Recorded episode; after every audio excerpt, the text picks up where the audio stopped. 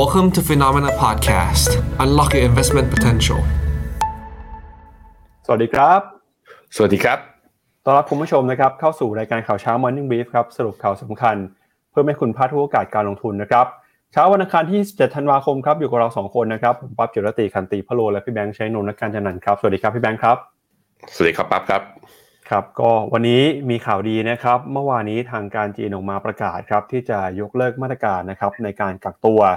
นักเดินทางหรือว่านักท่องเที่ยวนะครับจากต่างประเทศครับที่จะเดินทางเข้ามาในจีนเนี่ยโดยบอกว่าจะเริ่มต้นตั้งแต่วันที่ 8 มกราคมปีหน้าเป็นต้นไปนะครับ ซึ่งเรื่องนี้ก็ถือว่าเป็นข่าวดีที่หลายคนบอกว่าเนี่ยเป็นการประกาศเปิดประเทศอย่างเป็นทางการของจีนแล้วนะครับ ซึ่งเราก็คาดหวังว่าเราน่าจะเห็นนะครับการฟื้นตัวการเติบโตของเศรษฐกิจจีน แล้วก็จะส่งผลดีไปยังประเทศต่างๆนะครับที่มีความสัมพันธ์ทางเศรษฐกิจกับจีนนะครับพี่แบงค์อือฮึครับผม ครับนอกจากนี้นะครับจะพาคุณผู้ชมไปดูกันกับสถานการณ์ทางเศรษฐกิจต่างๆนะครับไม่ว่าจะเป็นสถานการณ์เรื่องของไต้หวันที่ออกมาเปิดเผยนะครับว่าจีนได้มีการส่งเครื่องบินลบเนี่ยไปมากกว่า 71ลำนะฮะลุกล้ำเข้ามาน่านฟ้าของไต้หวัน ถือว่าเป็นการส่งเครื่องบินมาน่านฟ้าไต้หวันมากที่สุดเป็นปรติการเลยนะครับ นอกจากนี้ก็มีคนที่ออกมาเตือนสถานการณ์เศรษฐกิจโลก ว่าปีหน้าจะเข้าสู่ภาวะถดถอยแต่นั้นก็ตามครับในช่วงสิ้นปีแบบนี้เรายังคงเห็นการจับจ่ายใช้สอย ของชาวอเมริกันนะครับอย่างคึกคักในช่วงเทศกาลที่ผ่านมาเนี่ยชาวอเมริกันนะครับก็มีการซื้อของในช่วงคริสต์มาสกัน เพิ่มขึ้นนะครับมากกว่าปีที่แล้วเราเดี๋ยวจะพาคุณผู้ชมไปดูด้วยนะครับกับทิศทางความเคลื่อนไหวของตลาดหุ้น ไม่ว่าจะเป็นของเกาหลีใต้นะครับที่ปีนี้ผลตอบแทนย่ำแย่ที่สุดในรอบ 14 ปีหุ้นเวียดนามเมื่อวานนี้เขาลงไปแรงมากกว่า 4%นะครับแล้วก็มุมมองปีหน้าของตลาดหุ้นไทยด้วยครับพี่แบงค์ครับ อืมครับผม งั้นเดี๋ยวเรามาเริ่มต้นกันนะครับ กับทิศทางความเคลื่อนไหวนะครับ แล้วก็ประเด็นต่างๆที่น่าสนใจครับ โดยในช่วงสัปดาห์นี้เนี่ยนะครับ ยังคงเป็นสัปดาห์ที่เงียบเหงาซบเซาครับเพราะว่าหลายประเทศนะครับ เป็นวันหยุดกันไปฮะเดี๋ยวเริ่มต้นนะครับพาคุณผู้ชมไปดูกันก่อนครับว่า มีประเทศไหนบ้างนะครับ ที่ตลาดหุ้นเนี่ยยังคงปิดทำการอยู่ในวันนี้นะครับ ก็มีตั้งแต่ออสเตรเลียนะครับแคนาดาฮ่องกง แล้วก็มีในฝั่งของสหราชอาณาจักรด้วยนะครับ ก็ปิดทำการไปเนื่องจากเป็นช่วงของเทศกาลคริสต์มาสนะครับ วันนี้สหรัฐจะกลับมาเปิดแล้วนะครับ เดี๋ยวยังไงเรามารอรุ้นตัวเลขกันฮะหลังจากที่ทราบข่าวนะครับ เรื่องของจีนเปิดประเทศ ตลาดหุ้นที่เปิดมาในวันนี้จะซื้อขายจะมีความเคลื่อนไหวยังไงบ้างนะครับ เดี๋ยวมาเริ่มต้นกันนะครับกับตลาดหุ้นนะครับที่เปิดทำการซื้อขายในช่วงเช้านี้ก่อน เพราะว่าเมื่อคืนนี้เนี่ยทั้งตลาดหุ้นสหรัฐนะครับก็ปิดไป ตลาดหุ้นของยุโรปก็ปิดไปนะครับที่เปิดมาเนี่ยก็มีเพียงแค่ตลาดหุ้นในฝั่งของเอเชียเท่านั้น เช้านี้นะครับเปิดมาแล้วนิกเกิ225 ของญี่ปุ่น บวกขึ้นมาได้ครับ 1.22%นะครับก็รับข่าวดีที่จีนเตรียมเปิดประเทศนะครับ แล้วก็ในฝั่งของตลาดหุ้นจีนนะครับเมื่อวานนี้ที่ปิดไปเนี่ยก็เคลื่อนไหวอยู่ในกรอบแคบๆนะครับเซี่ยงไฮ้คอมโพสิตครับยังซื้อขายเอ่อใกล้อยู่ในแดนลบอยู่นะครับไชน่า F50 ก็ติดลบไปเช่นกัน หางเซ็งนะครับเมื่อวานนี้ติดลบไปเเมื่อวานนี้หางเซ็งยังปิดอยู่นะครับปิดถึงวันนี้เลยนะครับ แล้วก็ไต้หวันนะครับ เมื่อวานนี้ซื้อขายกันอยู่ในแดนบวกได้ วันนี้เปิดมาน่าจะบวกต่อนะครับเซ็นดี x ตลาดหุ้นไทยมูลค่าการซื้อขายอาจจะเบาบางไปบ้าง แต่ก็สามารถปรับตัวบวกขึ้นมาได้นะครับบวกขึ้นมา 9.25 จุด มาซื้อขายกันอยู่ที่ระดับ 1,626 จุดนะครับเกาหลีใต้วันนี้เปิดมายังบวกได้อยู่นะครับแล้วก็หุ้นของอินเดีย หุ้นของเวียดนามอย่างที่บอกไปเมื่อวานนี้หุ้นของเวียดนามลงไปแรงเดี๋ยวในช่วงข่าวเราจะมาวิเคราะห์กันว่าเกิดอะไรขึ้นในตลาดหุ้นเวียดนามครับอะครับผมผมพาไปดูอย่างแรกเลย เนื่องจากพอจีนเปิดประเทศนั้น สิ่งที่จะเกิดขึ้นก็คือเที่ยวบินน่าจะกลับมาเยอะมากขึ้นนะฮะถ้าเที่ยวบินกลับมาเยอะมากขึ้น แปลว่าเราคาดหวังนะว่า หุ้นสายการบินที่เปิดเทรด วันนี้เนี่ยทั้งในเอเชียทั้งหมดน่าจะขยับตัวขึ้นหรือไม่ ผมพาไปดูตัวแรกในญี่ปุ่นครับ ก็คือสายการบิน Japan Airlines Japan Airlines เช้าวันนี้นะ ขยับขึ้นบวก outperform เมื่อเทียบกับ Index ตอนนี้นิเคอีเนี่ยบวกอยู่ 0.56%แต่ Japan Airlines บวกอยู่ 2.7%บวกขึ้นมาเยอะทีเดียว ผมคิดว่าหุ้นสายการบินทั้งโลกเนี่ยจะเริ่มขยับเคลื่อนไหวตามการเปิดเมืองของจีน เริ่มตั้งแต่วันนี้เป็นต้นไป ซึ่งตอนนี้เนี่ยผมดูใน Google Analytics การ search เที่ยวบินเพื่อบินเข้าจีนนั้นเพิ่มขึ้นประมาณ 7 เท่าก่อนการประกาศ แล้วกำลังจะเพิ่มมากขึ้นเรื่อยๆ ด้วย สิ่งนี้ asset อีกตัวหนึ่งที่อาจจะมีผลด้วยนั่นก็คือ ราคาน้ำมันจะเริ่มมี demand หรือไม่ มาดูราคาน้ำมันนะครับ WTI เนี่ยเช้านี้เปิดขยับขึ้นมาบวกต่ออีก 1.5%ในขณะที่ Blend เนี่ยเมื่อวานนี้บวกขึ้นมาบวกขึ้นมาไหม บวกขึ้นมาอีกประมาณ 0.6% 0.6%อยู่ที่ประมาณ 85 เหรียญ ตอนนี้อะไรที่เกี่ยวกับการท่องเที่ยวเกี่ยวกับการเปิดเมือง เริ่มมีการขยับตัวขึ้นมา แต่ว่ามันก็มีความเสี่ยงอยู่เหมือนกันนะกับการจีนกับการที่ทางการจีนประกาศเปิดประเทศณตอนนี้ เดี๋ยวทอนไปดูรายละเอียดของข่าวเรามาวิเคราะห์กันต่อครับ ครับก็อย่างที่พี่แบงค์บอกไปนะครับราคาน้ำมันบวกขึ้นมาตอบรับนะครับการเปิดประเทศการเปิดเมืองของจีน แล้วก็ทิศทางของราคาทองคำนะครับล่าสุดเช้านี้ ราคาทองคำนะครับปรับตัวบวกขึ้นมาได้ต่อครับตอนนี้กลับมายืนอยู่เหนือ 1,800 ดอลลาร์ต่อทริอัลอีกแล้วนะครับตลาดก็กำลังจับตารอดูนะครับตัวเลขเศรษฐกิจสำคัญของประเทศต่างๆ ที่กำลังจะเปิดเผยนะครับในช่วงสิ้นปีแบบนี้ด้วยครับ ครับผมดอลลาร์เนี่ยถึงแม้ว่าจะได้ buy signal นะ MACD ค่อยๆ ขยับขึ้น แต่กลายเป็นตัว Dollar Index นั้น ยังแกว่งตัวอยู่ในแดนล่าง แล้วก็ยังไม่สามารถผ่านเส้นค่าเฉลี่ย 20 วันกลับขึ้นมาได้ เมื่อวานนี้อ่อนค่าลงไปต่อ 0.26%และการที่อ่อนค่าอย่างนี้เนี่ยแหละ ก็เลยทำให้ทองคำมีแรง rebound เล็กน้อย rebound รอบนี้แปลว่าอะไรหรือไม่ยังไม่ได้มีนัยยะสำคัญอะไร แต่ที่น่าสนใจตรงเส้นค่าเฉลี่ยครับ ตอนนี้เส้นค่าเฉลี่ยระยะสั้นคือตัว MA 20 วันนั้นตัดขึ้นมาเหนือ MA 200 เป็นครั้งแรกนักตั้งแต่ตัดลงไปเมื่อตอนเดือนมิถุนาปี 2022 จริง ๆ แล้วการดู Golden Cross กับ Death Cross คือการตัดกันเป็นขาขึ้นหรือขาลงนั้น เราใช้เส้นค่าเฉลี่ย 50 วันเนาะแต่เส้นค่าเฉลี่ย 50 วันยังไกลจากเส้นค่าเฉลี่ย 200 อยู่ค่อนข้างเยอะ การตัดรอบนี้อาจจะเป็นทิศทางที่ทำให้ราคาทอง อาจจะปรับตัวลงยากแล้วหรือเปล่า แต่การจะดีดขึ้นไปต่อได้เนี่ยต้องการ Golden Cross คือเส้น MA 50 ควรตัดขึ้นด้วย ซึ่งต้องใช้ระยะเวลา เพราะนั้นดูแล้ว ทองมีโอกาสที่จะขึ้นไปทดสอบแถวๆ1,820 อีกครั้งหนึ่ง ส่วนจะผ่านได้มากกว่านี้ไหม เราต้องเห็นดอลลาร์อินเด็กซ์นั้นอ่อนค่าทำนิวโลให้ได้ ซึ่งยังไม่ง่ายในตอนนี้นะครับอะงั้นเดี๋ยวเรามาติดตามกันกับสถานการณ์ของจีนเลยนะครับ ล่าสุดนะครับเมื่อคืนนี้เป็นที่คือฮาไปทั่วโลก หลังจากที่ทางการจีนออกมาประกาศนะครับว่าจะยกเลิกมาตรการการกักตัวโควิด ของนักเดินทางนะครับที่เดินทางมาจากต่างประเทศ โดยจะให้เริ่มมีผลนะครับตั้งแต่วันที่ 8 มกราคมนี้เป็นต้นไปเลยครับ โดยทางการจีนออกมาประกาศนะครับว่าจะหยุดบังคับนักเดินทางที่เดินทางเข้ามานะครับจากต่างประเทศ สู่ระบบกักกันโรค ตั้งแต่วันที่ 8 มกราคมนี้ โดยในฝั่งของผู้ที่ประกาศนะครับก็คือคณะกรรมการสุขภาพแห่งชาติครับ ซึ่งความเคลื่อนไหวครั้งใหญ่นี้นะครับเกิดขึ้นหลังจากที่จีนเนี่ยมีการล็อกดาวน์มาตั้งแต่ปี 2020 นะครับ หรือว่าคิดเป็นเวลารวมกันกว่า 3 ปีเลยทีเดียวครับ นอกจากนี้นะครับ การบริหารจัดการโควิดของจีนเนี่ย ก็จะมีการปรับลดความเข้มงวดลง จากระดับ A ฮะ ซึ่งเป็นระดับสูงสุดนะครับ ก็ลดลงมาเหลือระดับ B ซึ่งถ้อยแถลงของเจ้าหน้าที่สาธารณสุขก็ระบุด้วยนะครับว่า เนื่องจากโรคติดต่อนี้เนี่ยมีความอันตรายน้อยลง แล้วก็จะค่อยๆพัฒนานะครับไปสู่โรคติดเชื้อ ในระบบทางเดินหายใจแบบทั่วไปนะครับ เพราะฉะนั้น ความจำเป็นที่ต้องใช้มาตรการการกักกันอย่างเข้มงวดเนี่ยก็ถูกลดน้อยลงไปด้วย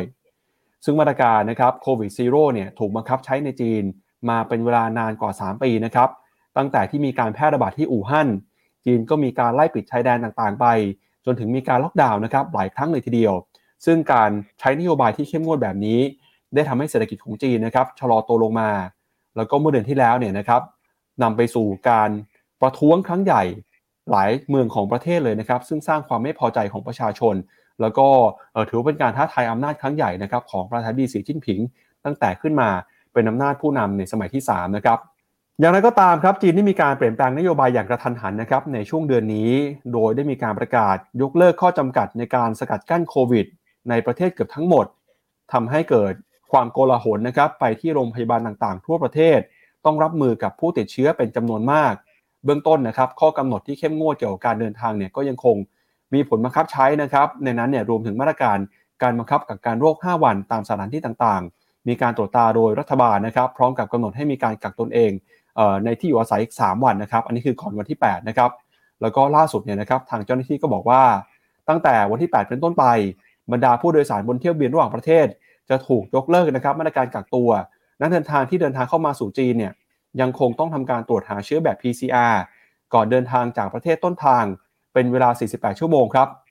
เจ้าหน้าที่ก็ระบุนะครับว่าการเตรียมการรองรับนักท่องเที่ยวต่างชาติที่มาทางมาจากจีนที่มาจะมาเข้ามาในจีนนะครับ ก็เพื่อเป็นการเปิดรับให้คนที่เข้ามาทำงานหรือว่าทำธุรกิจนะครับ ให้มีความสะดวกสบายมากขึ้นนะครับ แล้วก็รวมไปถึงคนที่อยากจะเดินทางออกนอกประเทศด้วย โดยตั้งแต่เดือนมกราคมปี 2020 นะครับ จีนจัดให้โรคโควิด -19 เป็นโรคติดเชื้อนะครับที่มีความรุนแรง แล้วก็มี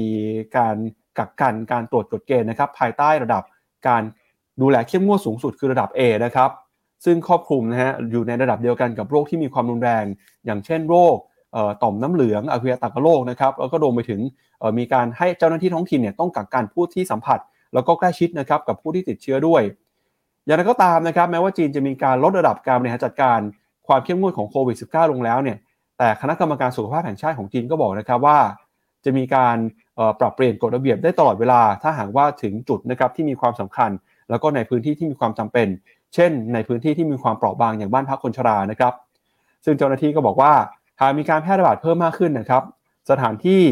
ที่มีความสำคัญเนี่ยจะถูกบังคับใช้นะครับในการตรวจแล้วก็กักกันโควิดเพิ่มมากขึ้นนะครับ แต่นั้นก็ตามนะครับข่าวนี้ก็ถือว่าเป็นข่าวดี เพราะว่าพื้นที่ส่วนใหญ่เนี่ยก็จะถูกยกเลิกมาตรการการควบคุมโควิดไป แล้วก็สิ่งหนึ่งที่ทั่วโลกยังจับตาก็คือ การฉีดวัคซีนของจีนครับ ตอนนี้นะครับอัตราการฉีดวัคซีนของจีนในหมู่ผู้สูงอายุเนี่ยค่อยๆเพิ่มขึ้นมาแล้วนะครับ แต่นั้นก็ตามก็ยังถือว่าเป็นการเพิ่มขึ้นในระดับน้อยอยู่ฮะ เพราะว่า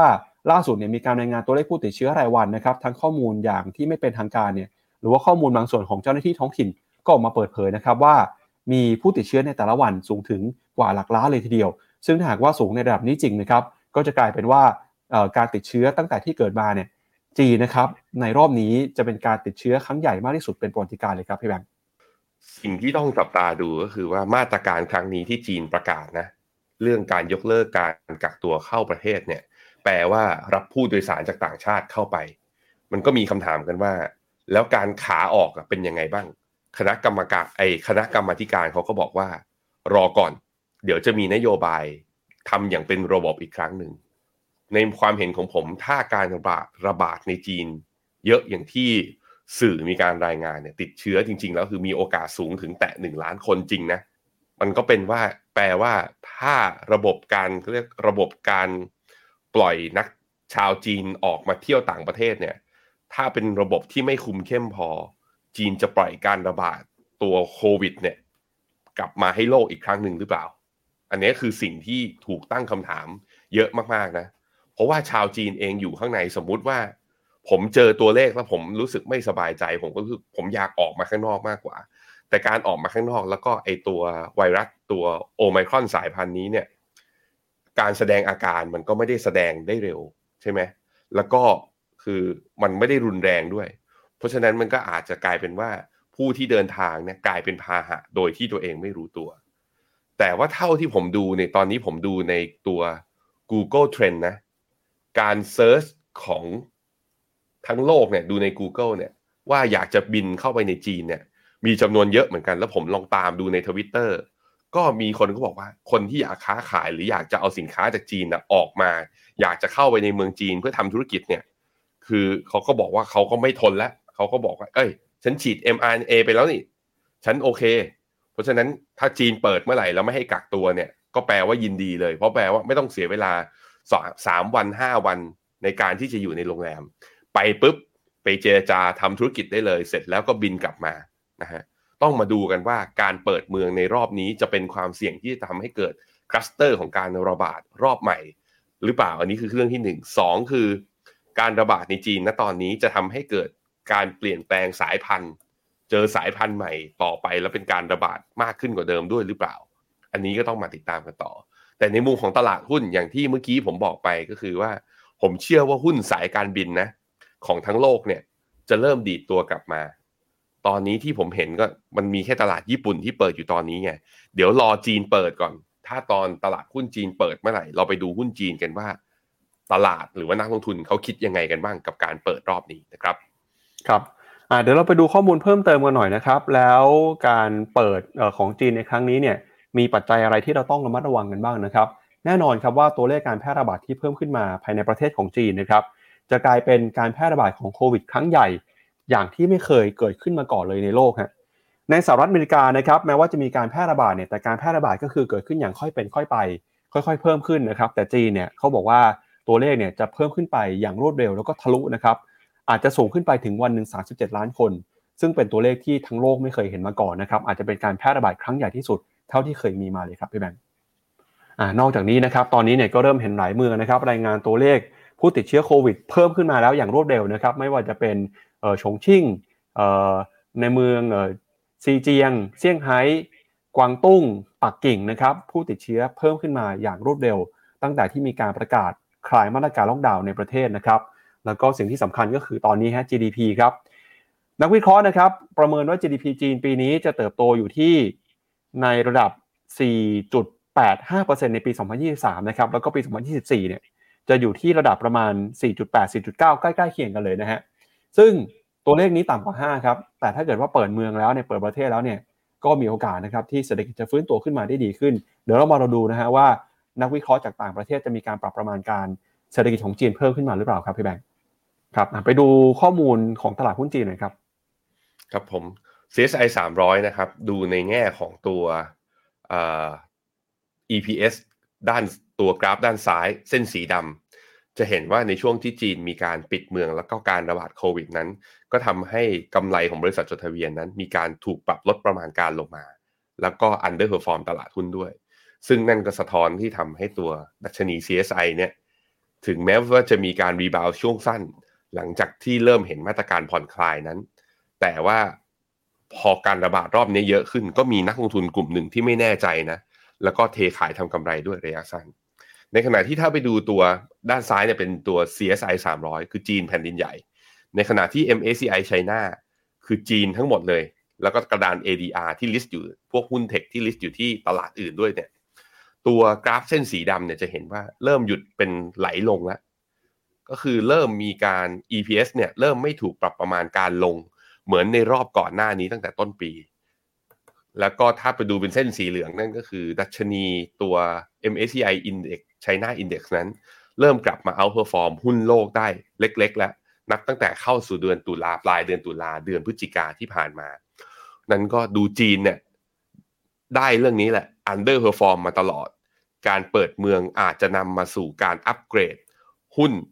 ที่ได้รับผลลบจากมาตรการโควิด การอัปเกรดก็จะทำให้มีเงินลงทุนไหลเข้า เมื่อมีเงินลงทุนไหลเข้า ก็แปลว่าตลาดหุ้นของเขานะกับหุ้นที่อยู่ทั้ง 2 ตลาดเลยทั้ง CSI 300 และ MSCI ไชน่านั้น มีโอกาสที่จะรีบาวเพิ่มเติมนะครับครับไปดูความน่าสนใจของหุ้นจีนนะครับเมื่อเปรียบเทียบกับตลาดหุ้นทั่วโลกหน่อยนะครับความถูกแพงเป็นยังไงบ้างครับ ตัว PE นะครับ PE เนี่ยของตัวตลาดหุ้น CSI 300 นะตัว CSI 300 นี้ ถือว่าถูกกว่าหุ้นโลกอยู่ที่ประมาณลบ1 standard deviation ในขณะที่ MSCI ไชน่านะอยู่ที่ประมาณลบ0.5 standard deviation นั้นจีนเนี่ยการลงทุนในตลาดหุ้นจีนก็ได้เรื่องสองเรื่องหนึ่งคือ underperform ตลาดหุ้นที่อื่นมา 2 ปีติด 2 คือได้เรื่องความถูกเพราะ underperform ไงเงินฟันฟลอไหลไม่ไม่ไม่ได้ไหลเข้า มันก็เลยทำให้มูลค่าเนี่ยถ้าดูจิเรตเทียบที่ PE เนี่ยก็ถูกอย่างที่ 3 คือกำลังจะเปิดเมืองเศรษฐกิจกำลังจะกลับมาคึกคักอีกรอบหนึ่ง นั่นก็เป็นเรื่องที่ทำให้เรานะยังโฟกัส แล้วก็ชื่นชอบครับปี 2023 น่าจะเป็นปีที่การลงทุนในจีนเนี่ยน่าสนใจทีเดียวนะครับครับเดี๋ยวชวนพี่แบงค์ไปดูตลาดหุ้นจีนหน่อยนะครับ ไม่แน่ใจว่าเช้านี้เปิดมาหรือยังนะครับกำลังจะรอเปิดอยู่นะครับ ตลาดหุ้นจีน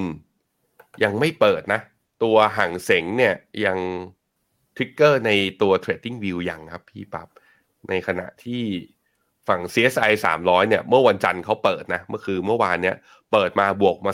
0.4 แต่แต่ปิดไปก่อนที่จะทางการจีนจะประกาศ เพราะฉะนั้นต้องรออีกหน่อยครับปั๊บเดี๋ยวเปิดเมื่อไหร่แล้วเดี๋ยวเรากลับมาดูกันแบบเป็น fresh news เลยนะครับ ครับ จากจีนครับมาดูเรื่องของไต้หวันบ้างครับ ล่าสุดไต้หวันออกมาเปิดเผยนะครับว่าในช่วงสุดสัปดาห์ค่ำคืนที่ผ่านมาเนี่ยนะครับ ก็มีเครื่องบินรบของจีนครับ 71ลำ ไปลุกล้ำน่านฟ้าของไต้หวันนะครับในรอบ 24 ชั่วโมง ซึ่งถือว่าเป็นการลุกล้ำน่านฟ้ามากที่สุดในประวัติการเลยนะครับ ทางการไต้หวันเปิดเผยนะครับว่ามีเครื่องบินจีนจำนวน 71ลำรวมถึงเครื่องบินนะครับไอพ่นแล้วก็โดรนลุกล้ำเขตแสดงตนทางอากาศยานของไต้หวัน ในช่วง 24 ชั่วโมงที่ผ่านมานะครับ ซึ่งก็ถือว่าเป็นการลุกล้ำที่มากที่สุดเป็นประวัติการ รายงานของกระทรวงกลาโหมไต้หวันก็ระบุนะครับว่า ในจำนวน 71ลำเนี่ยก็มี 43ลำครับ ที่ลงล้ำเข้าไปในเขตเส้นแบ่งดินแดนกลางช่องแคบไต้หวัน ซึ่งเป็นเขตกันชนอย่างไม่เป็นทางการของ 2 ประเทศ แล้วก็อยู่ในเขตป้องกันตนเองของไต้หวันด้วยสำนักข่าวสารส่วนกลางของรัฐบาลไต้หวันเปิดเผยนะครับว่าการลุกล้ำครั้งนี้ ถือว่ามีจำนวนเครื่องบินจีนมากที่สุดเท่าที่เคยมีมา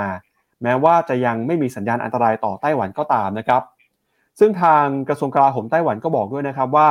นอกจากเครื่องบินแล้วเนี่ยก็มีเรือรบของกองทัพจีน7ลำนะครับไม่ไกลจากไต้หวันด้วย แล้วก็กองทัพจีนนะครับยังคงมีการส่งสัญญาณเตือน พร้อมกับคลื่นอิเล็กทรอนิกส์แล้วก็อากาศยานต่อต้านเรือดำน้ำนะครับเข้าไปในเขตแสดงตนของไต้หวัน ส่วนไต้หวันนะครับก็ได้มีการส่งเครื่องบินรบ ไปขับไล่เครื่องบินของจีนนะครับขณะเดียวกันเนี่ยก็ได้มีการเปิดระบบขีปนาวุธต่อต้านอากาศยาน เพื่อเป็นการตรวจสอบเส้นทางการบินของเครื่องบินจีนด้วยนะครับทางด้านรัฐบาลจีนครับก็ออกมากล่าวอ้างกรรมสิทธิ์เหนือดินแดนของไต้หวันนะครับว่า มีการซ้อมจู่โจมทางทะเลแล้วก็ทางอากาศ รอบเกาะไต้หวันเมื่อวันอาทิตย์ เพื่อเป็นการตอบโต้นะครับสิ่งที่จีนเรียกว่าเป็นการยั่วยุจากไต้หวัน แล้วก็สหรัฐนะครับแต่ทางไต้หวันก็ชี้แจงว่าการซ้อมรบของจีนคือการแสดงให้เห็นนะครับว่า จีนกำลังท้าทายสันติภาพในภูมิภาคนี้ แล้วก็กำลังข่มขู่คุกคามประชาชนของไต้หวันนะครับโดยทางการไต้หวันก็บอกนะครับว่า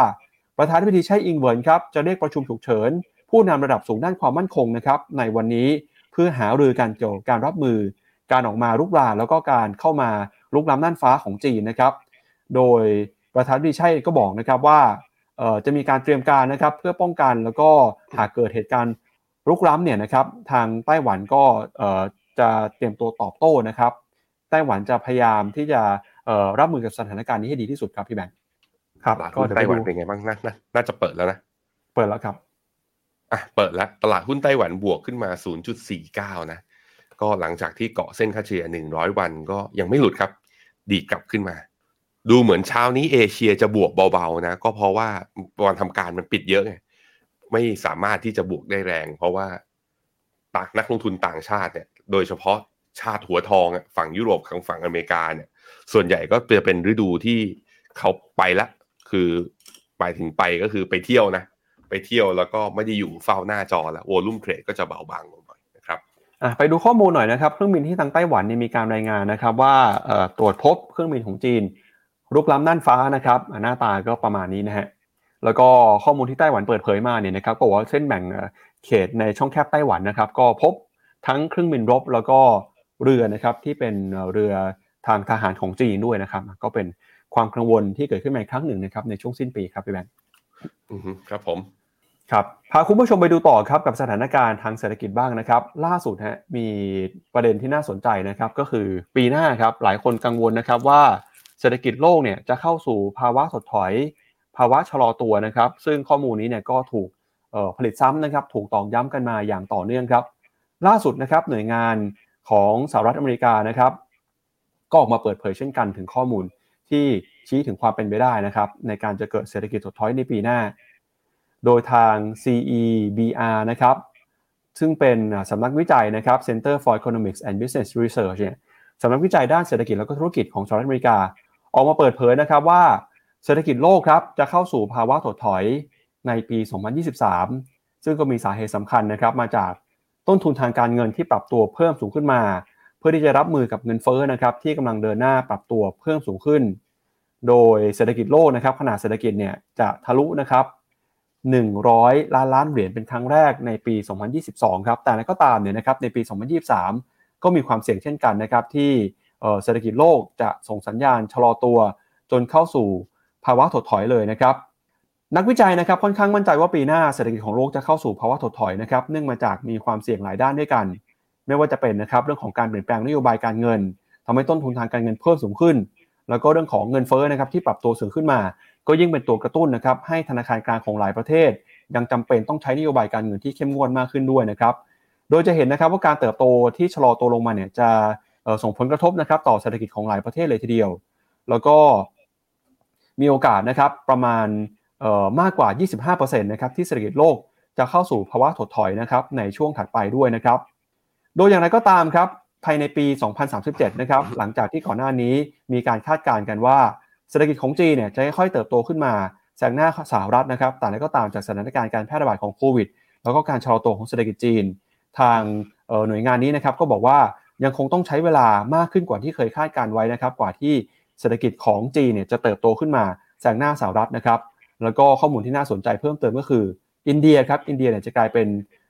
ประเทศนะครับที่มีเศรษฐกิจเติบโตขึ้นมา มีมูลค่าเกินกว่า 10 ล้านล้านเหรียญดอลลาร์สหรัฐนะครับกลายเป็นประเทศที่มีเศรษฐกิจขนาดใหญ่ อันดับที่ 3 ของโลกภายในปี 2032 นะครับแล้วก็สหรัฐอาณาจักรครับจะเป็นอันดับที่ 6 ของโลกนะครับฝรั่งเศสอันดับที่ 7 แล้วก็ภายใน 15 ปีครับ เศรษฐกิจของสหรัฐอาณาจักรเนี่ยจะโตช้ากว่ายุโรปด้วยนะฮะ แล้วก็ emerging market ก็จะเห็นหลายประเทศนะครับ มีเศรษฐกิจที่เติบโตมากขึ้นมา ก็ยังไงจับตาดูปีหน้านะครับ ว่าเศรษฐกิจโลกจะเป็นยังไง จะชะลอตัวเหมือนที่นักวิเคราะห์ประเมินไว้หรือเปล่าครับพี่แบงค์เดี๋ยวไปดูข้อมูลหน่อยนะครับ ข้อมูลเพิ่มเติมนะฮะแล้วยังไงต่อนะครับว่าตอนนี้เนี่ยมุมมองของบลูเบิร์กที่ประเมิน GDP จะเป็นยังไงนะครับ ล่าสุดครับเราก็จะเห็นนะครับว่าข้อมูลของบลูเบิร์กที่เขาประเมินนะครับ เศรษฐกิจโลก ในปี 2023 consensus ครับอยู่ที่ 2.1%แล้วก็ปี 2024 นะครับจะเพิ่มขึ้นมาเป็น 2.9%ครับ อือฮึอะไปหน้าต่อไป ในแง่ของตัวเอ่อ US break even นะ ก็คือดูอะไรบ้าง เส้นสีเหลืองนี่คือ bond yield สิบปีของสหรัฐ ตัวเส้นสีเทาคือ real yield real yield มาจากไหนก็เอาไอ้ตัว bond yield สิบปีเนี่ยลบด้วย break even inflation นะฮะ ถามว่าออกมาแล้วจะเป็นยังไง ออกมาแล้วก็คือ ก็จะได้ตัวเส้นสีเทา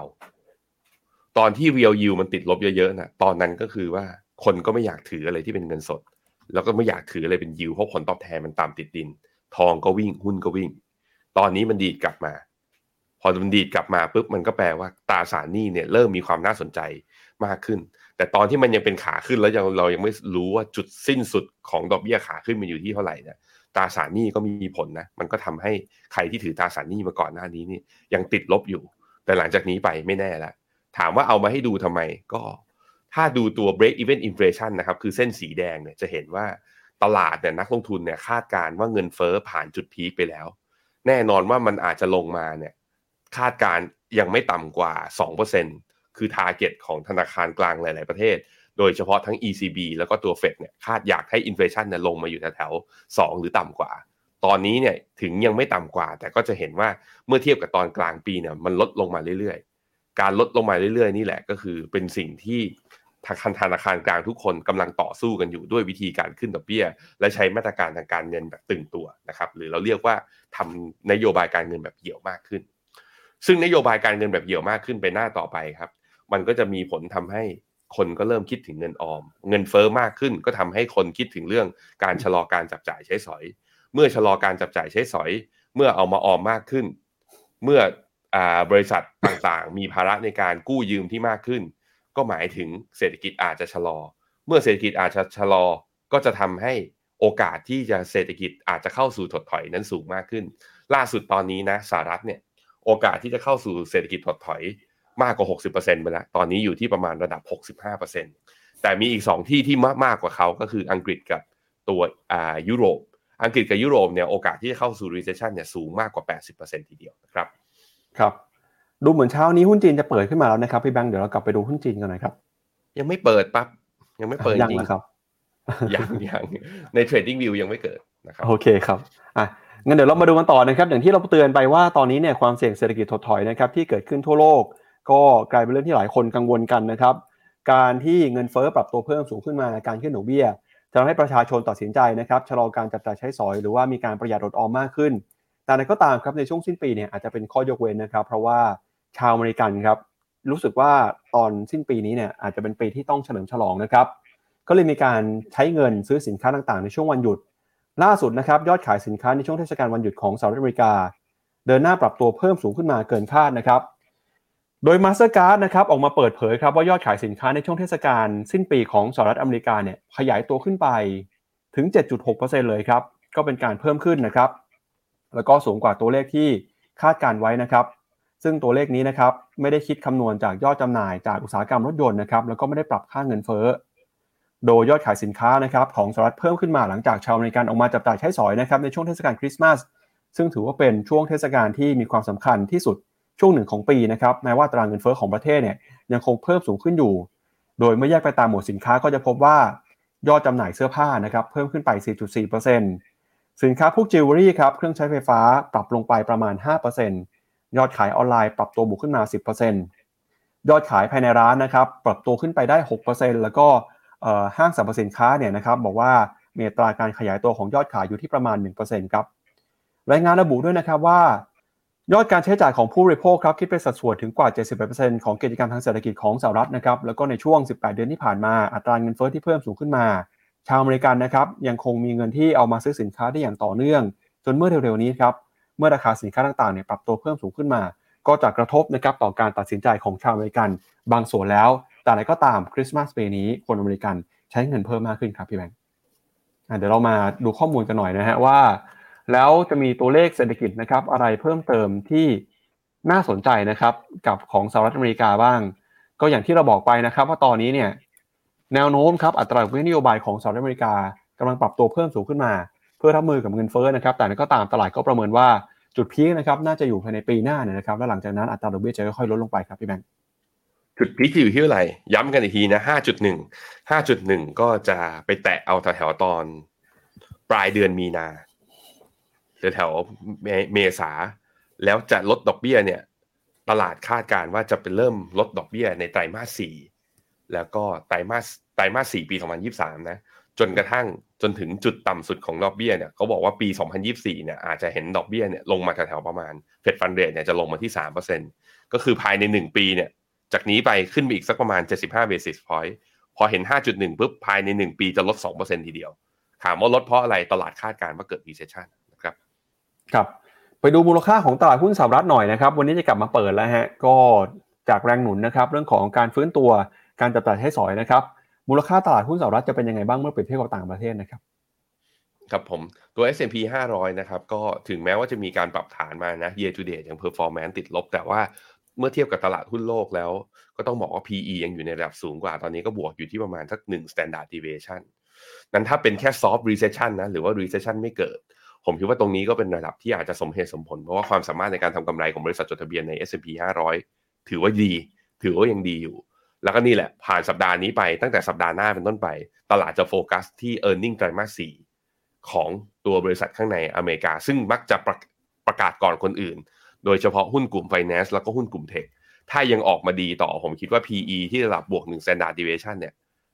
นักลงทุนที่เป็นหุ้นสายโกลดนะเขาบอกว่าตรงนี้ไม่ได้แพงหรอกก็มีโอกาสที่จะไปต่อได้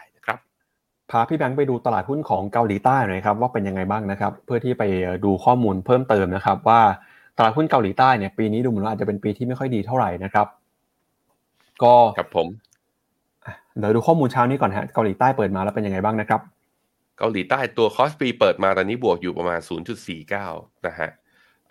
มีการขึ้นไปทดสอบเส้นค่าเฉลี่ย 200 วัน เมื่อวันที่ 1 ธันวาที่ผ่านมาแล้วก็ยังไม่ผ่าน แล้วก็เข้าสู่รอบรอบที่เรียกว่าเป็นรอบของการปรับฐาน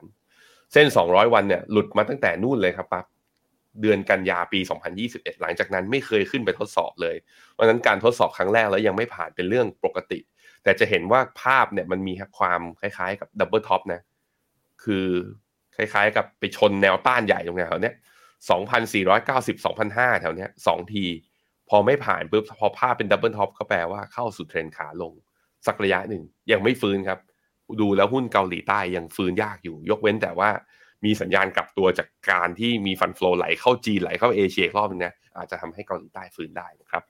ครับ ถ้าไปดูโครงสร้างของตลาดหุ้นเกาหลีใต้นะครับ เราก็จะเห็นว่าสัดส่วนเนี่ยน้ำหนักนะครับไปอยู่ในกลุ่มหุ้นเทคโนโลยีครับโดยจะมีหุ้นของซัมซุงนะครับเป็นบริษัทที่มีขนาดใหญ่ที่สุดในตลาดหุ้นเกาหลีใต้ ปีนี้เป็นปีที่ไม่ค่อยดีเท่าไหร่ของซัมซุงนะครับปรับตัวลดลงไป อันดับที่2ครับก็คือ LG Chemical นะครับก็เป็นผู้ผลิตเอ่อ Energy Solution นะฮะเป็นผู้ผลิตเอ่อส่งมอบสินค้า supply ให้กับผู้ผลิตสินค้าต่างๆ เทคโนโลยีต่างๆ ทั่วโลกนะครับ เราก็จะเห็นนะครับว่า ในปีนี้ในตลาดหุ้นเกาหลีใต้ ให้ผลตอบแทนติดลบไปกว่า 20%นะครับณ year to date จนถึงปัจจุบันเนี่ย 22%แล้วครับ ย้อนหลังกลับไปนะครับ ไม่เคยมีปีไหนที่ ตลาดหุ้นเกาหลีใต้ให้ผลตอบแทนย่ำแย่ขนาดนี้ เป็นเวลามากกว่า 14 ปี ปีที่ย่ำแย่กว่านี้เนี่ยคือปี 2008นะช่วงที่เกิดวิกฤตการณ์ Hamburger Crisis ตอนนั้นตลาดหุ้นเกาหลีใต้ติดลบไปประมาณ 40%แล้วก็มามีปีนี้แหละครับอันดับที่2นะฮะติดลบไปกว่า 20%โดยจะเห็นนะครับว่าหุ้นตัวใหญ่ที่เข้ามากดดันตลาดก็คือ Samsung Electronics ครับติดลบไปถึง 26%แล้วก็มีหุ้นเทคนะฮะไม่ว่าจะเป็นหุ้นของกาเกาก็ปรับตัวลงไปแรงเช่นกัน แต่ก็ตามนะครับในฝั่งที่ปรับตัวฟื้นขึ้นมาเนี่ยก็คือหุ้นในกลุ่ม renewable renewable energy หรือกลุ่มพลังงานสะอาด กลุ่มที่เกี่ยวข้องกับการผลิตแบตเตอรี่นะครับไม่ว่าจะเป็นไฮโดรลิเธียม ปีนี้สดใสมากนะครับหุ้นผู้ผลิตลิเธียมเนี่ยบวกขึ้นมาเป็นร้อยเปอร์เซ็นต์เป็นพันเปอร์เซ็นต์ก็มีนะครับอย่างไฮโดรลิเธียมบวกขึ้นมาได้ถึง 1,500%ในตลาดหุ้นเกาหลีใต้ แล้วก็มีหุ้นนะครับที่เกี่ยวข้องกับสินค้าผู้บริโภคนะครับอย่าง BGF Retail เนี่ยราคาบวกขึ้นไป 40% บูมเบิร์กบอกว่าปีนี้เป็นปีที่สดใสของกลุ่มพลังงานสะอาดนะครับคุณไดเอเนจีบวกขึ้นไปได้ 138%ฮันวาโซลูชันบวกขึ้นมาได้ 28%นะครับแต่นั้นก็ตามฮะกลุ่มที่ปรับตัวลงมาเนี่ยนะครับก็เป็นกลุ่มที่เกี่ยวข้องกับเทคโนโลยี แล้วก็กลุ่มที่เกี่ยวข้องกับคริปโตเคอเรนซีนะครับจะเห็นว่าหุ้นในกลุ่มต่างๆ เหล่านี้ ปรับตัวลงมาอย่างรุนแรงเลยนะครับแล้วก็มีหุ้นอีกหนึ่งตัวที่น่าสนใจก็คือหุ้นของ Bucket Studio ครับพี่แบงค์เดี๋ยวชวนพี่แบงค์ไปเปิดราคากราฟของ Bucket Studio หน่อยนะฮะสะกดยังไงครับปั๊บ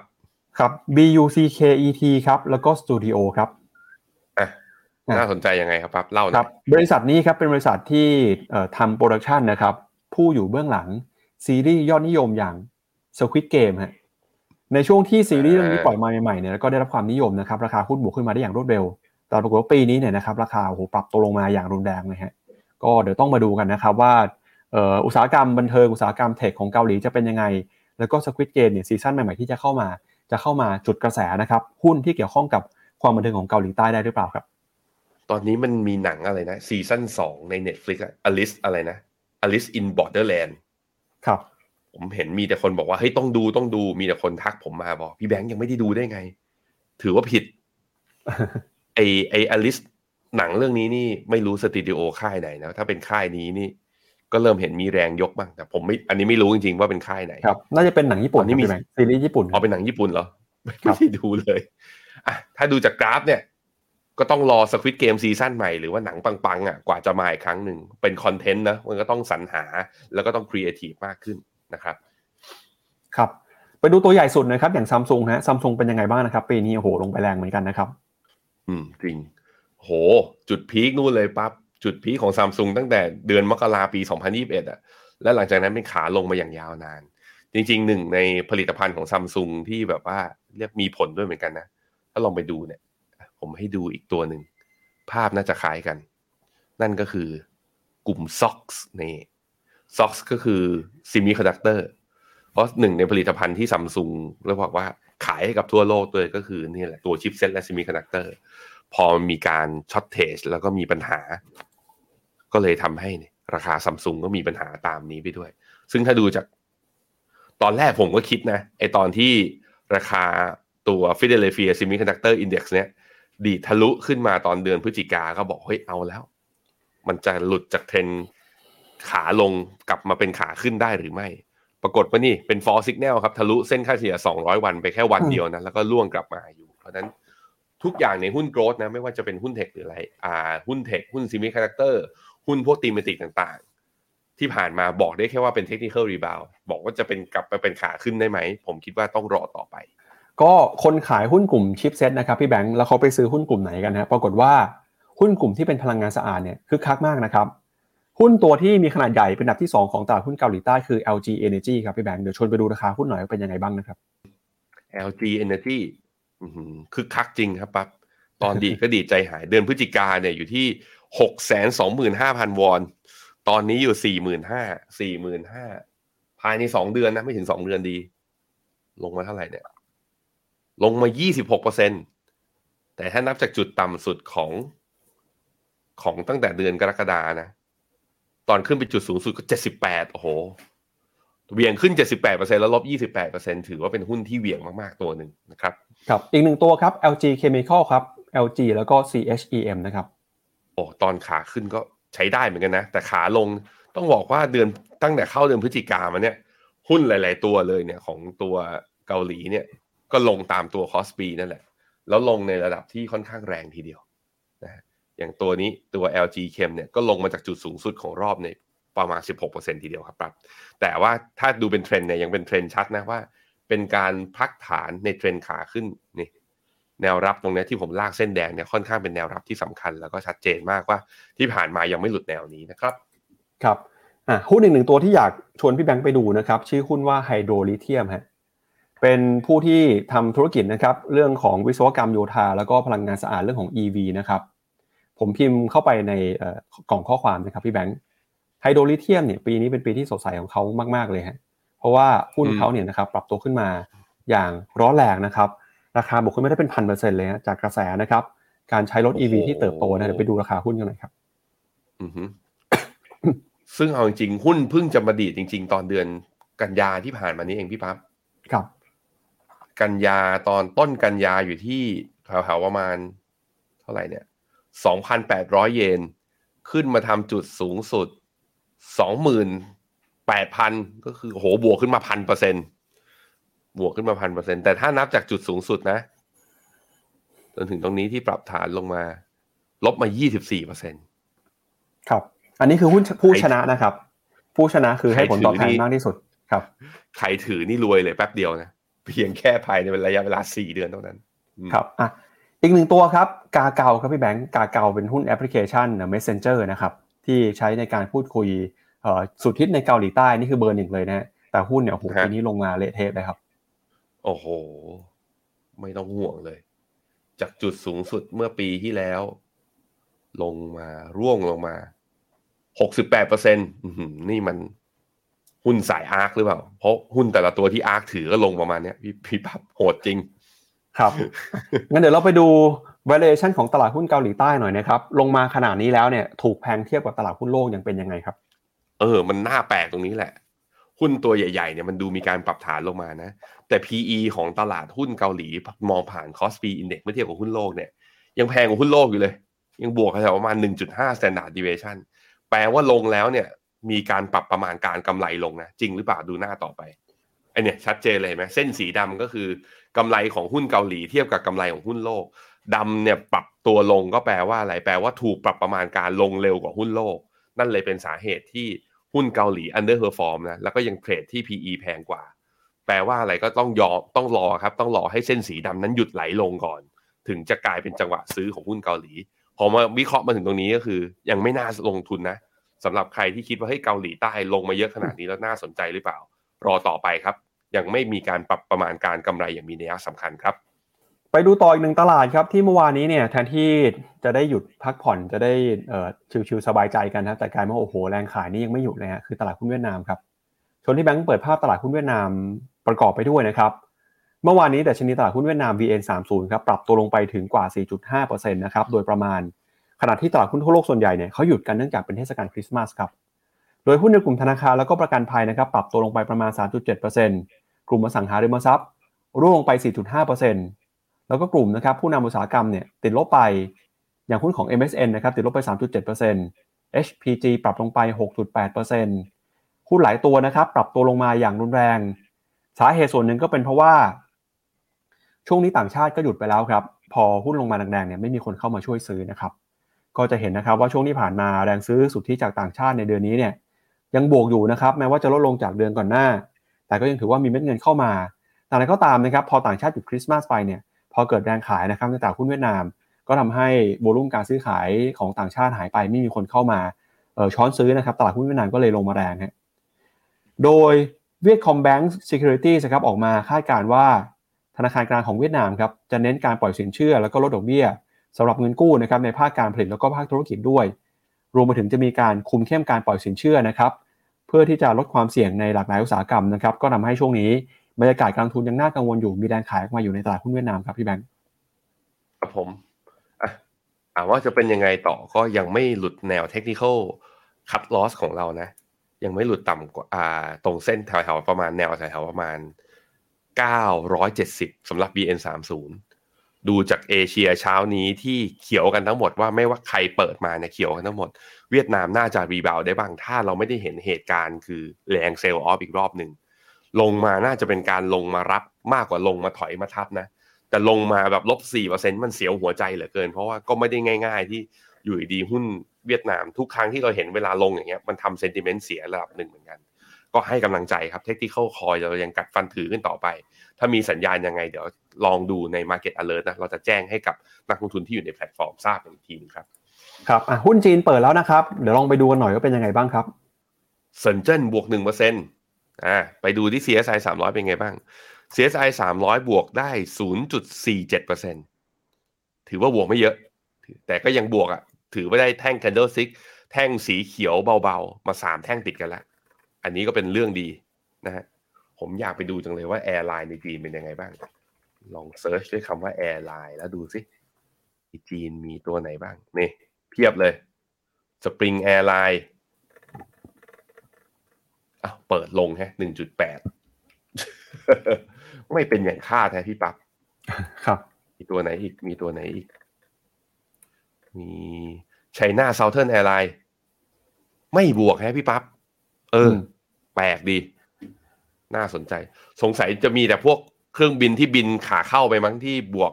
สายการบินในจีนเองแบบว่าบอกว่าตัวเองยังไม่ได้ประโยชน์เยอะ ต้องรอดูก่อนว่าคนจีนอยากจะบินออกมาหรือเปล่านะ รอมาตรการก่อนนะครับ ก็ช่วงนี้นะครับจะเข้าสู่ช่วงโค้งสุดท้ายของปีแล้วครับคุณผู้ชมนะครับที่เตรียมการจะซื้อกองทุนลดหย่อนภาษีนะครับตอนนี้เนี่ยก็คือยังสามารถซื้อได้ โดยคนที่อยากจะใช้สิทธิลดหย่อนภายในปีนี้นะครับต้องซื้อภายในวันที่ 30ธันวาคมเท่านั้น แล้วก็ใครที่ยังไม่ได้เปิดบัญชีนะครับถ้าอยากจะเปิดบัญชี สร้างแผนภาษีและซื้อให้ทันปีนี้เนี่ยก็คือวันสุดท้ายนะครับเอ่อที่จะซื้อให้ทันก็คือ 29ธันวาฮะ คือหลังปีใหม่ยังเปิดได้นะครับ แต่ก็จะใช้สิทธิ์ปีนี้ไม่ได้แล้วนะครับ เพราะฉะนั้นรีบนะครับ ใครที่ยังไม่ได้เปิดบัญชีหรือว่าเตรียมจะซื้อกองทุนช่วงนี้ แล้วก็ปีนี้นะครับมีข้อกำหนดพิเศษอีกอย่างหนึ่งก็คือนักลงทุนเนี่ยต้องเข้าไปลงทะเบียนนะครับ ใช้สิทธิ์ลดหย่อนภาษีด้วยครับ ขั้นตอนก็ง่ายมากเลยนะครับ เข้าไปที่แอปพลิเคชันของ p h e n o m e n a แล้วก็เลือกแผน tax saving นะครับ แล้วก็กดเข้าไปที่ ฟังก์ชันหนังสือรับรองหรือว่าแจ้งสิทธิทางภาษีนะครับ แล้วก็เข้าไปกดนะครับ เรื่องการขอแจ้งสิทธิ์หลังจากกดเข้าไปแล้วนะครับ ก็เข้าไปลงทะเบียนเพื่อขอลิงก์ออนไลน์ แล้วก็สามารถเข้าไปกดลงทะเบียนกับบลจได้เลยนะครับ ก็เห็นว่าตอนนี้เนี่ยมีหลายคนที่ซื้อกองทุนกันนะครับพี่แบงค์แต่ ก็มีบางส่วนที่ยังไม่ได้ไปลงทะเบียนกันด้วย ก็ต้องไปลงทะเบียนด้วยนะครับ ปีนี้เป็นเอ่อเงื่อนไขพิเศษที่เพิ่มเข้ามาครับ อะครับผมเราย้ำกันตลอดนะพยายามจะย้ำวันเว้นวันกันเลยว่า จะใช้สิทธิ์ลดหย่อนภาษีจำเป็นนะครับจำเป็นที่จะต้องแจ้งสิทธิ์ ถามว่าเหตุผลของการแจ้งสิทธิ์คืออะไรก็คือบลจเนี่ยเขาจะโคในการส่งข้อมูลให้สัมภากรไปด้วย เพื่อที่เวลาเรากรอกในพกดอ่าปุ๊บอะมันจะออโต้คือสัมภากรก็จะมีข้อมูลแล้วบอกมาเรามาเลยว่าเออเรามีการซื้อกองทุนลดหย่อนภาษีประเภทใดบ้าง ปีถัดไปก็จะไม่ได้เป็นภาระของผู้เสียภาษีในการมีเอกสารแล้วก็ขอคือสัมภากรก็ได้ข้อมูลจากบลจไปแล้วอืมแต่คราวนี้เนื่องจากมีกฎหมาย PDPA ข้อมูลนี้มันเป็นข้อมูลส่วนบุคคลของเรา เพราะฉะนั้นบลจก็เลยขอยินยอมจากเราก่อนว่า ทุกคนครับ นักลงทุนทุกคน เราขอใช้เราขอใช้ข้อมูลของคนเนี่ยในการยื่นสัมภากรนะเพราะอยู่ดียื่นใช้สัมภากรเอง ก็ถือว่าผิดกฎไง นั่นน่าจะเป็นการยื่นปีนี้ปีเดียว แล้วหลังจากนี้ไปข้อมูลก็จะออโต้เข้าไปที่ระบบเวลาเรายื่นสัมภากรก็จะยื่นง่ายขึ้นนะครับ ก็ลำบากนิดนึง แต่ลำบากวันนี้เพื่อให้ให้ปีภาษีหน้าหน้าถัดไปเนี่ยเราจะสบายมากขึ้นนะครับครับก็เดี๋ยวลองให้ดูภาพตัวอย่างนะครับ ใครที่อยากจะกดใช้สิทธิ์นะครับ เรื่องการลงทะเบียนแล้วก็การขอหนังสือรับรองผ่านแอปพลิเคชัน Finnomena นะครับเดี๋ยวให้พี่แบงค์ลองดูตัวอย่างหน่อยฮะพาไปรีวิวหน่อยว่าฟังก์ชันอยู่ตรงไหนนะ วันนี้ไม่แน่ใจพอร์ตใครนะครับ เขียวมากเลยนะครับน่าอิจฉามากครับ ไม่น่าใช่ผมครับ เพราะว่าลงน้อยไปนะฮะวิธีก็คือเข้าไปที่หน้าพอร์ตปัจจุบันนะ เข้าไปที่หน้าพอร์ตปัจจุบัน แล้วไปกดที่คำว่าหนังสือรับรองกับ Unit Holder มีคนบอกว่าเออไปแจ้งสิทธิ์ตรงไหน ไม่เห็นเลย คือเราใช้ไอ้ปุ่มเนี้ยหนังสือรับรองกับ Unit Holder ID นี่แหละพอกดเข้าไปปุ๊บนะฮะก็จะไปที่หน้าถัดไป ก็จะไปที่หน้าตัวอ่าที่บอกว่า Unit Holder ของเราคืออะไร เราจำ Unit Holder ตัวนี้จำไว้นะ แล้วก็ลาก Copy ไว้ก็ได้ แล้วเนี่ยตรงข้างล่างเราจะบอกว่าวิธีขอหนังสือรับรอง S F F R M F ก็เข้าไปที่แต่ละของเว็บไซต์ของแต่ละบลจซึ่งเขาจะมีเว็บไซต์แยกอยู่แล้ว ทางฟิโนมิน่าก็ไปรวบรวมมาให้ พอเข้าไปปุ๊บ ก็เข้าไปที่เลือก Report แล้วก็เลือก Unit Holder ใส่กรอกวันเดือนปีเกิดของเรากรอกบัตรประชาชนกด Submit มา ก็จะได้เนี่ยครับก็จะได้หนังสือรับรองกลับมา เพื่อใช้เป็นสิทธิ์ลดหย่อนภาษีของปีนี้ อะในฝั่งของเว็บไซต์นะครับ หน้าตาแตกต่างกันนะครับ ครับผมเว็บไซต์เนี่ยตัวการแก้ไขของหนังสือรับรองจะไม่ได้อยู่ข้างด้านล่างของหน้าจอจะอยู่ทางด้านขวา ด้านขวาเนี่ยแต่ว่าจะใช้คำเดียวกันก็คือหนังสือรับรองกับตัว Unit Holder ID กดเข้าไปปุ๊บก็เช่นเดียวกันครับก็ก็ก็จะมีวิธีในการเข้าไปหาลิงก์ของบลจก็เข้าไปกรอกรายละเอียดตามที่บลจกำหนดไปเช่นกัน ซึ่งส่วนใหญ่ก็คือ วันเดือนปีเกิดอ่าเลขที่บัตรประชาชน แล้วก็อาจจะมีบัตรไอโทรศัพท์หรือว่าอีเมลที่เรากรอกข้อมูลไว้นะครับ ครับย้ำเตือนนะครับ ใครที่ยังไม่ได้ซื้อกองทุนก็ยังซื้อได้ถึงวันที่ 30 ใครที่ซื้อไปแล้ว อย่าลืมเข้าไปขอหนังสือรับรองนะครับ ในการใช้สิทธิลดหย่อนภาษีด้วยนะครับ ก็มีคนถามมาครับพี่ป๊าบอกว่า แจ้งลงทะเบียนใช้สิทธิ์เนี่ยต้องแจ้งทุกกองไหมแจ้งเป็นรายบลจสมมติว่าหนึ่งบลจคุณซื้อห้ากองใช่ไหมแจ้งแค่ครั้งเดียวพอ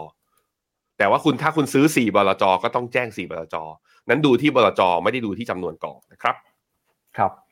ไปอ่านคอมเมนต์คุณผู้ชมมาหน่อยครับแล้วเดี๋ยวไปดูกันนะครับ ปีหน้าดรนิเวศออกมาเปิดเผยมุมมองนะบอกว่าปีหน้าเนี่ยจะมีปัจจัยอะไรกำหนดหุ้นไทยบ้าง แล้วก็ผลตอบแทนอาจารย์นิเวศบอกว่าโอ้โหถ้าเกิดจะหวัง 10%เนี่ยปีหน้าก็มีลุ้นด้วยเหมือนกันนะครับเดี๋ยวไปดูคอมเมนต์คุณผู้ชมก่อนครับสวัสดีคุณผู้ชมทุกคนนะครับ คุณวีวิน VIP บอกว่าวันนี้ซื้อ IMF A share หรือเวียดนามดี ถ้าวันนี้เลยนะเมื่อวาน A share เอ้ยเวียดนามลงตั้ง4%เป็นผมผมซื้อเวียดนาม คุณนิตยาบอกว่าวันนี้มีเงินปันผลเข้าด้วยถึงกองทุนจะลบ แต่พอได้เงินปันผลก็รู้สึกว่า รู้สึกว่าเงินไปทำงานนะนี่แหละ ข้อดีของการซื้อพวกกองทุนที่มีการจ่ายดีเวเดนนี่แหละ มันก็ให้กำลังใจหรือว่าให้กระแสเงินสดระหว่างทาง อันนี้แล้วแต่จริตของแต่ละคนนะครับ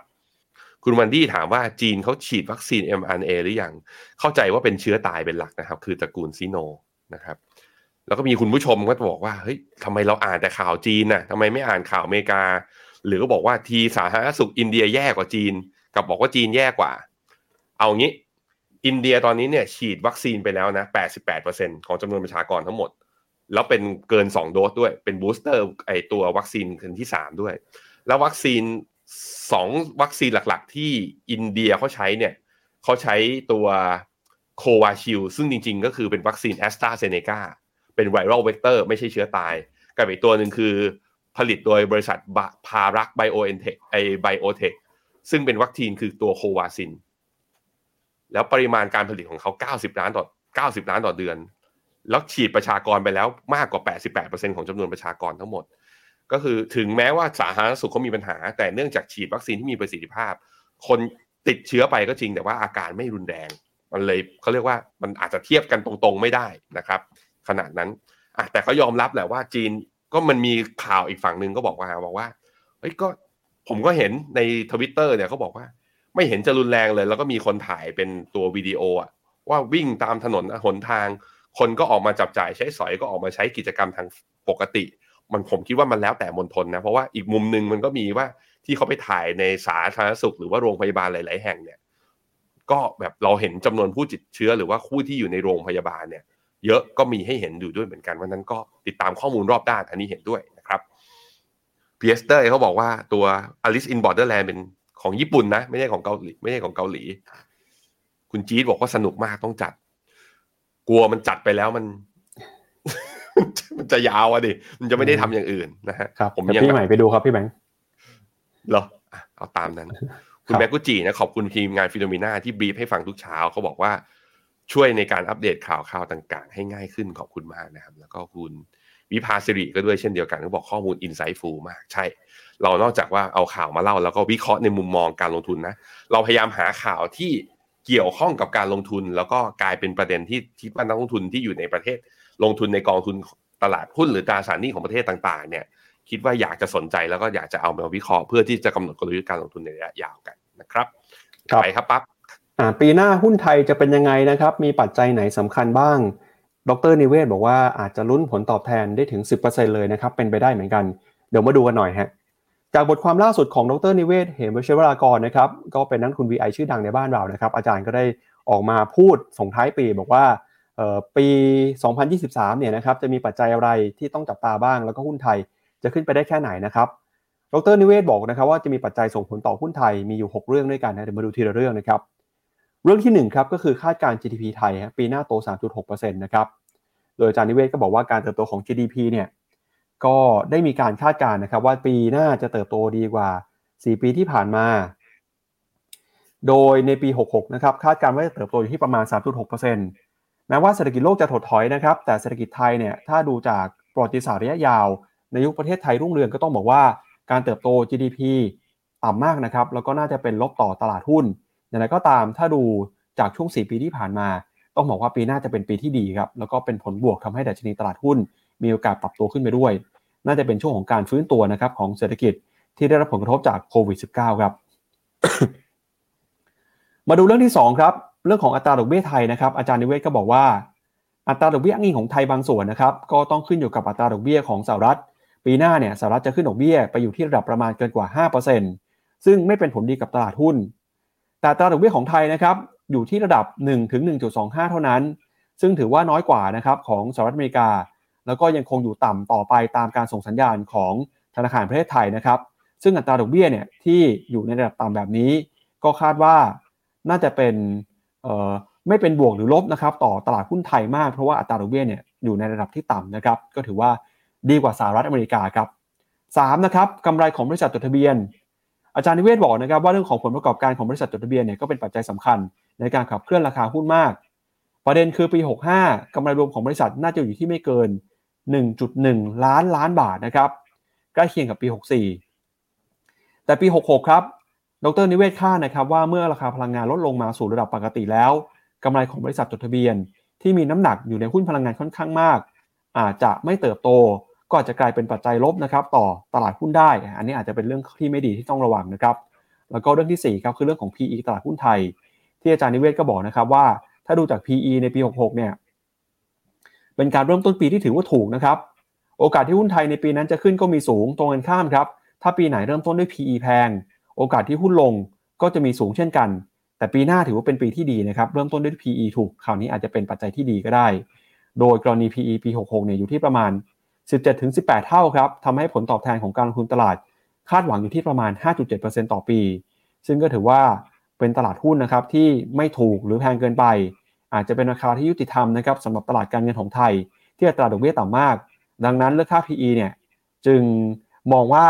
เเป็นกลางๆครับอาจจะไม่ได้ส่งผลร้ายต่อตลาดหุ้นในปีหน้านะครับ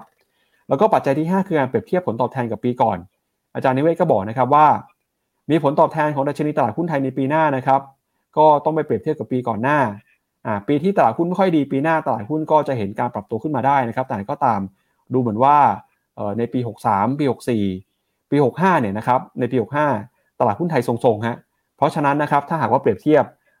กับช่วงเดียวกันของปีก่อนปี 66 ก็น่าจะเห็นการปรับตัวขึ้นมาที่ดีขึ้นนะครับอย่างไรก็ตามเนี่ยเรื่องที่เป็นเรื่องสุดท้ายนะครับที่ต้องจับตากันก็คือ ปัจจัยที่ไม่คาดคิดครับ อาจารย์นิเวศบอกนะครับว่า ในทุก 10 ปีเนี่ยจะเกิดเหตุการณ์ที่ไม่คาดคิด 1 ครั้งนะอย่างปี 54เนี่ยเกิดเหตุการณ์น้ำท่วมนะครับปีที่แล้วก็เกิดสงครามนะครับ เพราะฉะนั้นเนี่ยไม่ว่าจะเกิดอะไรขึ้นก็ตาม ก็ต้องรับมือนะครับกับปัจจัยที่ไม่คาดคิดด้วยนะครับว่ามีโอกาสเกิดขึ้น อันนี้เป็น 6 ปัจจัยครับที่อาจจะส่งผลต่อตลาดหุ้นไทย ไม่ได้บอกว่าเป็นปัจจัยที่ดีทั้งหมดหรือแย่ทั้งหมดนะครับแต่ก็ต้องจับตาไว้ โดยปัจจัยทั้งหมดที่พูดถึงไปนะครับอาจารย์นิเวศเขาบอกว่าโดยรวมเนี่ยจะเป็นบวกหรือลบต่อตลาดหุ้นมากน้อยแค่ไหน ถ้าปัจจัยส่วนใหญ่เป็นบวกมาก เศรษฐกิจก็จะส่งผลดีนะครับ แล้วก็เป็นผลดีกับตลาดหุ้น เช่น เศรษฐกิจร้อนแรง อัตราดอกเบี้ยลดลงมาต่ำอย่างรวดเร็วกำไรบริษัทจดทะเบียนเพิ่มสูงขึ้น ค่า PE อยู่ในระดับต่ำในปีที่ตลาดหุ้นแย่ครับก็มักจะเกิดเป็นสถานการณ์ที่เกิดวิกฤตนะครับ ไม่ว่าจะเป็นการปรับตัวลงมาอย่างปีที่มีการเกิดโควิด แต่อะไรก็ตามเนี่ยในปีที่ตลาดหุ้นแย่ ในปีนั้นอาจจะกลายเป็นโอกาสทองของการลงทุนก็ได้นะครับ เพราะฉะนั้นครับสถานการณ์ส่วนใหญ่เนี่ยที่มีการผสมผสานปัจจัยดีบ้างแย่บ้างนะครับตลาดหุ้นไทย ปีนี้ปีหน้าอาจจะหวังว่าจะดีเลิศแต่ก็อาจจะแย่หรือว่าอาจจะยากก็ได้ แต่โดยรวมเนี่ยนะครับอาจารย์นิเวศก็บอกว่าไม่น่าจะเลวร้ายนัก การลงทุนเพื่อหวังผลตอบแทน 10%ในเวลา 1 ปีต่อจากนี้ อาจจะเป็นไปได้ แล้วถ้าเป็นแบบนั้นนะครับก็ต้องถือว่าเป็นเรื่องที่ดีทีเดียวในปีที่ตลาดหุ้นไทย เติบโตช้านะครับแล้วก็จะพักจะไม่ค่อยมีโอกาสนัก เพราะฉะนั้นนะครับปีหน้าเนี่ยก็ต้อง ติดตามศักยภาพนะครับ แล้วก็จับตาปัจจัยต่างๆ ให้ดี แต่อาจารย์นิเวศน์ก็เชื่อว่า ผ่านปีที่แย่มาแล้วปีหน้าอาจจะเห็นการปรับตัวขึ้นมา แล้วก็คาดหวังการลงทุนได้ผลตอบแทน 10%ได้ในตลาดหุ้นไทยครับพี่แบงค์อืม แต่ต้องเลือก sector ดีๆ อย่างที่ดรนิเวศพูดไป ผมว่ามีพอยนะว่า ถ้าราคาน้ำมันอะพี่ปับ๊บไม่ได้ทำจุดสูงสุดไป แต่ว่าหุ้นกลุ่มราคาน้ำมันตระกูลปอทั้งหลายอะปตท ปตทสผปตทเคมซีเอสปตทจีซีต่าง ๆ เนี่ย พวกเนี้ย คือมีผลต่อดัชนีตลาดหุ้นไทยค่อนข้างเยอะ พอราคาน้ำมันลง ก็แปลว่ากำไรของเขาอาจจะลง แต่ว่าหุ้นกลุ่มอื่นก็อาจจะวิ่งตาม เพราะฉะนั้นคือ ถ้าหุ้นไทยจะบวกได้สักสิบเปอร์เซ็นผมคิดว่ามันจะมีหุ้นบางกลุ่มที่อาจจะบวกได้เยอะมากกว่า นั้นเราจำเป็นที่สำหรับผมเนี่ยการซื้อหุ้นไทยในปีหน้าถ้าจะเล่นนะต้อง selective buy ไม่ใช่ซื้อ index นะครับเพราะนั้นถ้าจะซื้อผ่านกองทุนเนี่ยก็จะมีกองทุนหนึ่งนะที่เราชอบมากๆ แล้วก็อยู่ในตัว FINNOMENA Pick ของเราด้วยนั่นก็คือกองทุน TSF จากบลจทิสโก้หรือว่าชื่อว่าทิสโก้ Strategic Fund ซึ่งก็ถือว่าเป็นกองทุนที่ถ้าใครที่สนใจลงทุนนะแล้วก็เป็นสไตล์ active ไม่จำกัด index แล้วก็ที่ผ่านมาลงทุนเนี่ยก็ชนะ index มาอย่างต่อเนื่องค่อนข้าง outperform ก็น่าสนใจ ถ้าใครมีมุมมองคล้ายๆกับดรนิเวศว่าปีหน้าเป็นปีที่ดีสำหรับการลงทุนในหุ้นไทยนะครับ ครับ ก็ไปดูตัวเลขเศรษฐกิจของไทยกันบ้างครับ Bloomberg Consensus นะครับประเมินปีหน้า GDP จะเติบโตอยู่ที่ระดับ 3.7%นะปีถัดไปคือ 3.65%นะครับแล้วก็ตอนนี้นะครับมูลค่าของตลาดหุ้นไทยเมื่อเปรียบเทียบกับตลาดหุ้นโลกแล้วเนี่ยเป็นยังไงบ้างครับไปแบ่งไหนไปแบ่งวิเคราะห์หน่อยนะครับครับผมสำหรับหุ้นไทยเมื่อเทียบกับหุ้นโลกจะเห็นว่า e a r n i n g ของเรานั้น outperform ในปี 2022 นะดีกว่าหุ้นโลก แต่ว่าพอในเดือน พอประกาศผลการงานไตรมาสสามออกมาปุ๊บปรากฏว่าหุ้นโลกเนี่ยดีกว่าเรา แต่ว่าตัวของก็ทำให้ตลาดหุ้นของเรามีเขาเรียกว่า underperform จากการจริง ๆ มัน underperform ผมคิดว่ามันเกิดจากเรื่องเฟดส่งสัญญาณการชะลอการขึ้นดอกเบี้ย แล้วมี fund flow ไหลกลับเข้าตลาดหุ้นพวกเคสเศรษฐกิจหลักอย่างยุโรปกับอเมริกา อันนี้เป็นเรื่องหลักมากกว่านะครับที่จะเป็นเรื่องของ e a r n i n g ครับในขณะที่ถ้าดูที่ความถูกแพงนะครับ ตอนนี้ PE ของตลาดหุ้นไทยเมื่อเทียบกับหุ้นโลกเนี่ยอยู่ประมาณ 0.5 standard deviation แพงกว่าหุ้นโลกนิดๆ ไม่ได้ถือว่าแพงมาก เมื่อเทียบกับอย่าง S&P 500 หรือหุ้น NASDAQ นะครับก็ย้ำอีกครั้งหนึ่งนะครับ คุณผู้ชมถามเข้ามาเเรื่อยๆเลยนะครับ เรื่องของการซื้อกองทุนลดหย่อนภาษีในช่วงสิ้นปี ปีนี้นะครับถ้าจะใช้สิทธิลดหย่อนซื้อได้ถึงวันที่ 30 ธันวาคม ถ้าหากว่าซื้อหลังจากนี้ไปเนี่ยจะไม่สามารถใช้สิทธิ์ในปีนี้ได้แล้วนะครับ แล้วสำหรับคำถามที่ถามเข้ามาบอกว่าเราจะซื้อกองทุนไหนดีนะครับ ก็แนะนำให้คุณผู้ชมเข้าไปที่เว็บไซต์ฟิโนมิน่าครับ หรือว่าพิมพ์ Google ก็ได้นะครับ พิมพ์ว่าโพยกองทุนครับจะขึ้นบทความนี้ขึ้นมาฮะอันนี้เป็นบทความที่มีการอัปเดตล่าสุดแล้วนะครับ ใครที่ไม่รู้จะซื้อกองทุน S S F R M F กองไหนเนี่ยฟิโนเมนามีการจัดชุดโพยกองทุนมาให้ตามความเสี่ยงของท่านนะครับ โดยเราจะแบ่งเป็นซีรีส์นะครับ ก็มีอยู่ทั้งหมดด้วยกัน 8 ซีรีส์ฮะตามความเสี่ยงนะครับ ทั้ง S S F แล้วก็ R M F ลองประเมินดูครับว่ารับความเสี่ยงได้มากน้อยแค่ไหน แล้วก็กดเข้าไปดูครับ ก็จะมีแผนบอกเลยนะครับว่าถ้าจะซื้อเนี่ยซื้อกองทุนไหนบ้าง ชื่อกองทุนอะไร สัดส่วนเท่าไหร่นะครับ มีเงินลงทุนขั้นต่ำเท่าไหร่ แล้วก็รายละเอียดกองทุนเนี่ยเป็นยังไงบ้าง อย่างที่คุณผู้ชมถามมาฮะคุณกิติพัฒน์เนี่ยถามมานะครับว่าแล้ว RMF ล่ะครับ ควรจะซื้อกองทุนไหนดีนะครับถ้าไปดูในโพยกองทุนของฟิโนเมนาเนี่ย RMF ของเรานะครับ ก็มีอยู่ทั้งหมดด้วยกัน 4 ซีรีส์ฮะก็มีเสียงต่ำเสียงปานกลางเสียงสูงนะครับถ้าไปดูเสียงสูงเลยฮะเสียงสูงเนี่ย RMF ตอนนี้แนะนำอยู่ 3 กองนะครับ ก็คือ KFGG RMF แล้วก็มี K เวียดนาม RMF แล้วก็รวมไปถึง B Innotech RMF ด้วยนะครับ สัดส่วนก็แตกต่างกันไปนะครับ ไม่เท่ากันฮะเวลาซื้อก็เป็นการกระจายความเสี่ยงด้วยนะครับ ถ้าหากว่า ไม่รู้จะซื้อกองทุนไหนนะครับช่วงสิ้นปีเข้าไปดูโพยกองทุนของฟิโนเมนาก็น่าจะได้รายชื่อ แล้วก็เข้าไปลงทุนได้ตามสัดส่วนตามความเสี่ยงที่ท่านรับได้นะครับเอาละครับก็นี่เป็นทั้งหมดนะครับของรายการ Morning Brief วันนี้ครับขอบพระคุณคุณผู้ชมที่ติดตามกันนะครับวันนี้เราสองคนทีมงานลาไปก่อน เจอกันใหม่วันพรุ่งนี้นะครับสัปดาห์นี้ยังอยู่กับคุณผู้ชม จนถึงวันทำการสุดท้ายของปี 30 ธันวาคมนะครับวันนี้ลาไปก่อนนะครับ สวัสดีครับ สวัสดีครับ บริการที่ปรึกษาการลงทุนส่วนตัวจากฟิโนมีนา จะช่วยให้คุณสามารถจัดการการลงทุนจากคำแนะนำของมืออาชีพด้านการลงทุน ที่คอยดูแลและปรับพอร์ตการลงทุนของคุณให้เป็นไปตามเป้าหมาย สนใจรับบริการที่ปรึกษาการลงทุนส่วนตัว สมัครได้ที่ f i n o m e f i n o m i n a e x c l u s i v e หรือ line at p h e n o m e n a p o r t คำเตือน ผู้ลงทุนควรทำความเข้าใจลักษณะสินค้า เงื่อนไขผลตอบแทน และความเสี่ยงก่อนตัดสินใจลงทุน